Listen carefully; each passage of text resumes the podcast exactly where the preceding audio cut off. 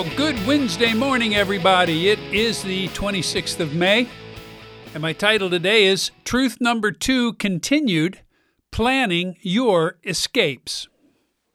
You know, in war, the advantage always goes to the side that is best prepared with the right equipment and the right intelligence. If you know your enemy's plans and movements, you can catch them when they least expect it and gain the advantage. And it is true in war, and it's also true in many other areas of life as well, like let's take sports, for instance, American football. Why do you think NFL players, these professionals, watch hours of film before a game? So that they can know what is the most likely play the other team will be running based on just how they line up. And if you see the quarterback taking the snap and heading one way in the backfield, and the wide receiver heading toward him in the backfield, you realize it's probably an end around, and you are ready and waiting for that receiver to get the ball, and you can drop him for a loss. We are told by Paul in Ephesians 6 that, listen, we do not battle against flesh and blood but against the principalities and the powers of demonic realms. Not just the devil, but Paul actually lists in Ephesians 6 four levels of demonic powers that are battling against us. And to ignore them is to our peril. Now, if you knew that someone is going to break into your home and rob you blind when you're away at work, what would you do? Well, doing nothing and just hoping for the best, like maybe the police will just happen to be on the street, or your neighbors might see something and call it in. Well, to trust in those two options, that's just pretty dumb, isn't it? Why not just leave your door key under the doormat that says welcome written on it? And better yet, just leave the key in the lock. Yesterday, we learned from this passage that when we are tempted, God is always faithful to not allow us to be tempted beyond our ability to resist. Is that true or false? Well, it's true, of course. Listen to it again as I read the passage. 1 Corinthians 10:13. No temptation has overtaken you except what is common to man.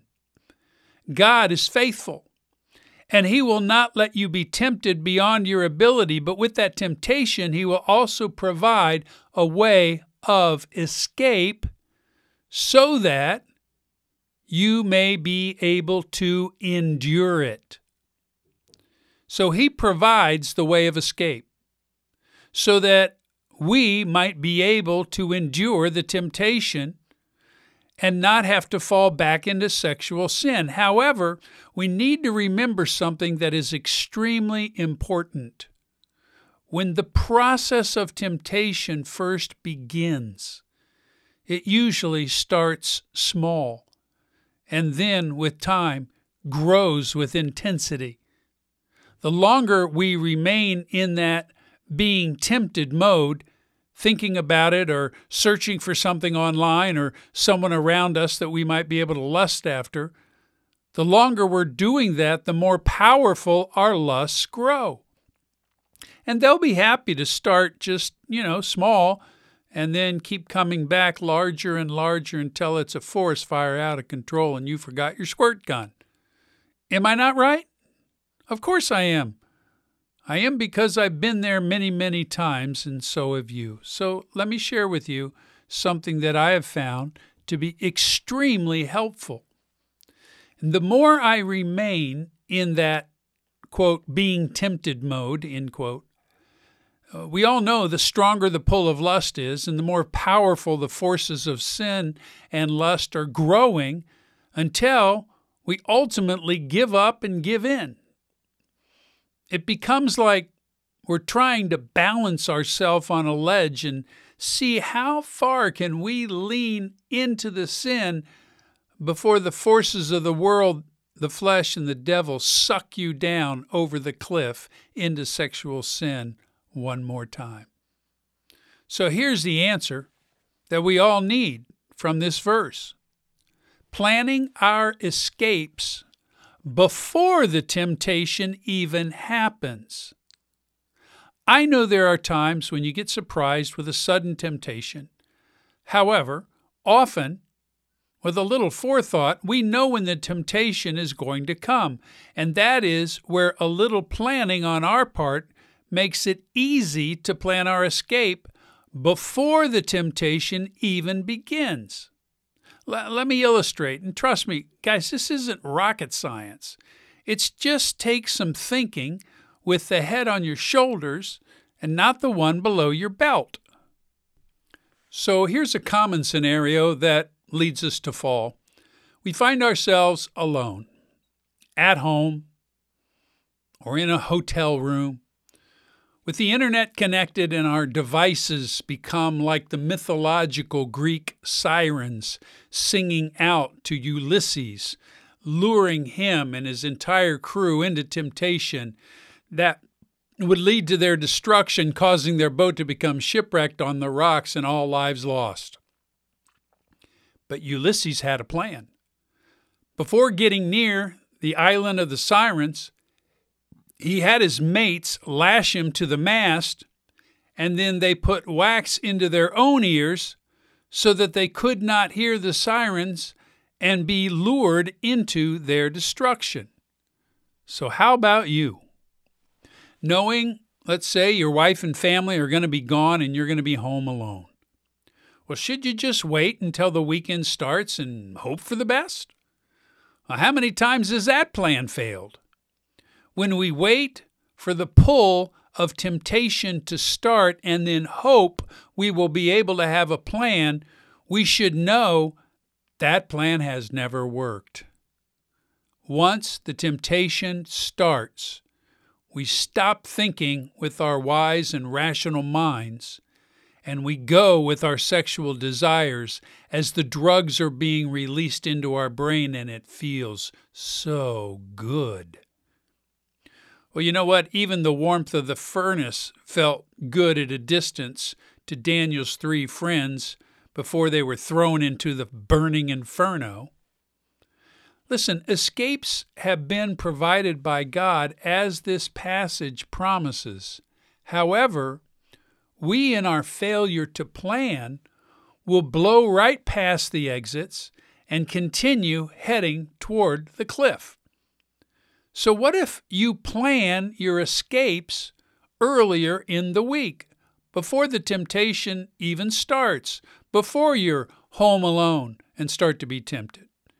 You know, there's nothing that says that you have to just sit at home alone where you will certainly be tempted. Instead, why don't you have a friend come over as soon as your family leaves? Ask him to handcuff your hands behind your back, to tie ropes around your ankles, to put a blindfold over your eyes and earplugs into your ears, and to set you down on the floor of your closet with some water available with a straw so that you can remain hydrated. That sounds like a pretty strong plan, but pretty ridiculous. Because even with all of that happening, even then, you can just walk into the adult bookstore in your brain, between your ears, and fantasize to your heart's content. Some of you would probably even try rolling over and humping the floor just to see if you could still have an orgasm. Sorry for being a little bit descriptive, but I bet some of you would try that just to see if you could overcome the odds and get what your lusts want again. So, do you get the idea? God promises to provide a way of escape, an exit that you can take. However, what my experience tells me, and your experience should be telling you, that knowing and planning your escape ahead of time is a very simple and effective way to defeat temptation and our enemy before we're even beginning to be tempted. So let me give you an assignment that if you do it, I promise you you'll thank me for it later. Create a list of five escapes that you can do depending on five circumstances that have led to your falls. Now, almost all of us fall because we're alone and we have time. So plan on not being alone. Go out with your friends, do something together, and then set a curfew for yourself when you will go to bed without your phone or tablet or computer or laptop or smart TV in your bedroom. And then, just as a safety measure, sprinkle a large bag of sharp tacks onto the floor as you get into bed. Hey, man, whatever it takes. Again, God has promised to provide you an escape, and the sooner you take it, the easier it is to endure the temptation and grow stronger in fighting against it. This is John Doyle with 180 Podcast. God bless you, my friends. I hope you have a great day in the Lord, and we'll talk again tomorrow. Take care, and goodbye.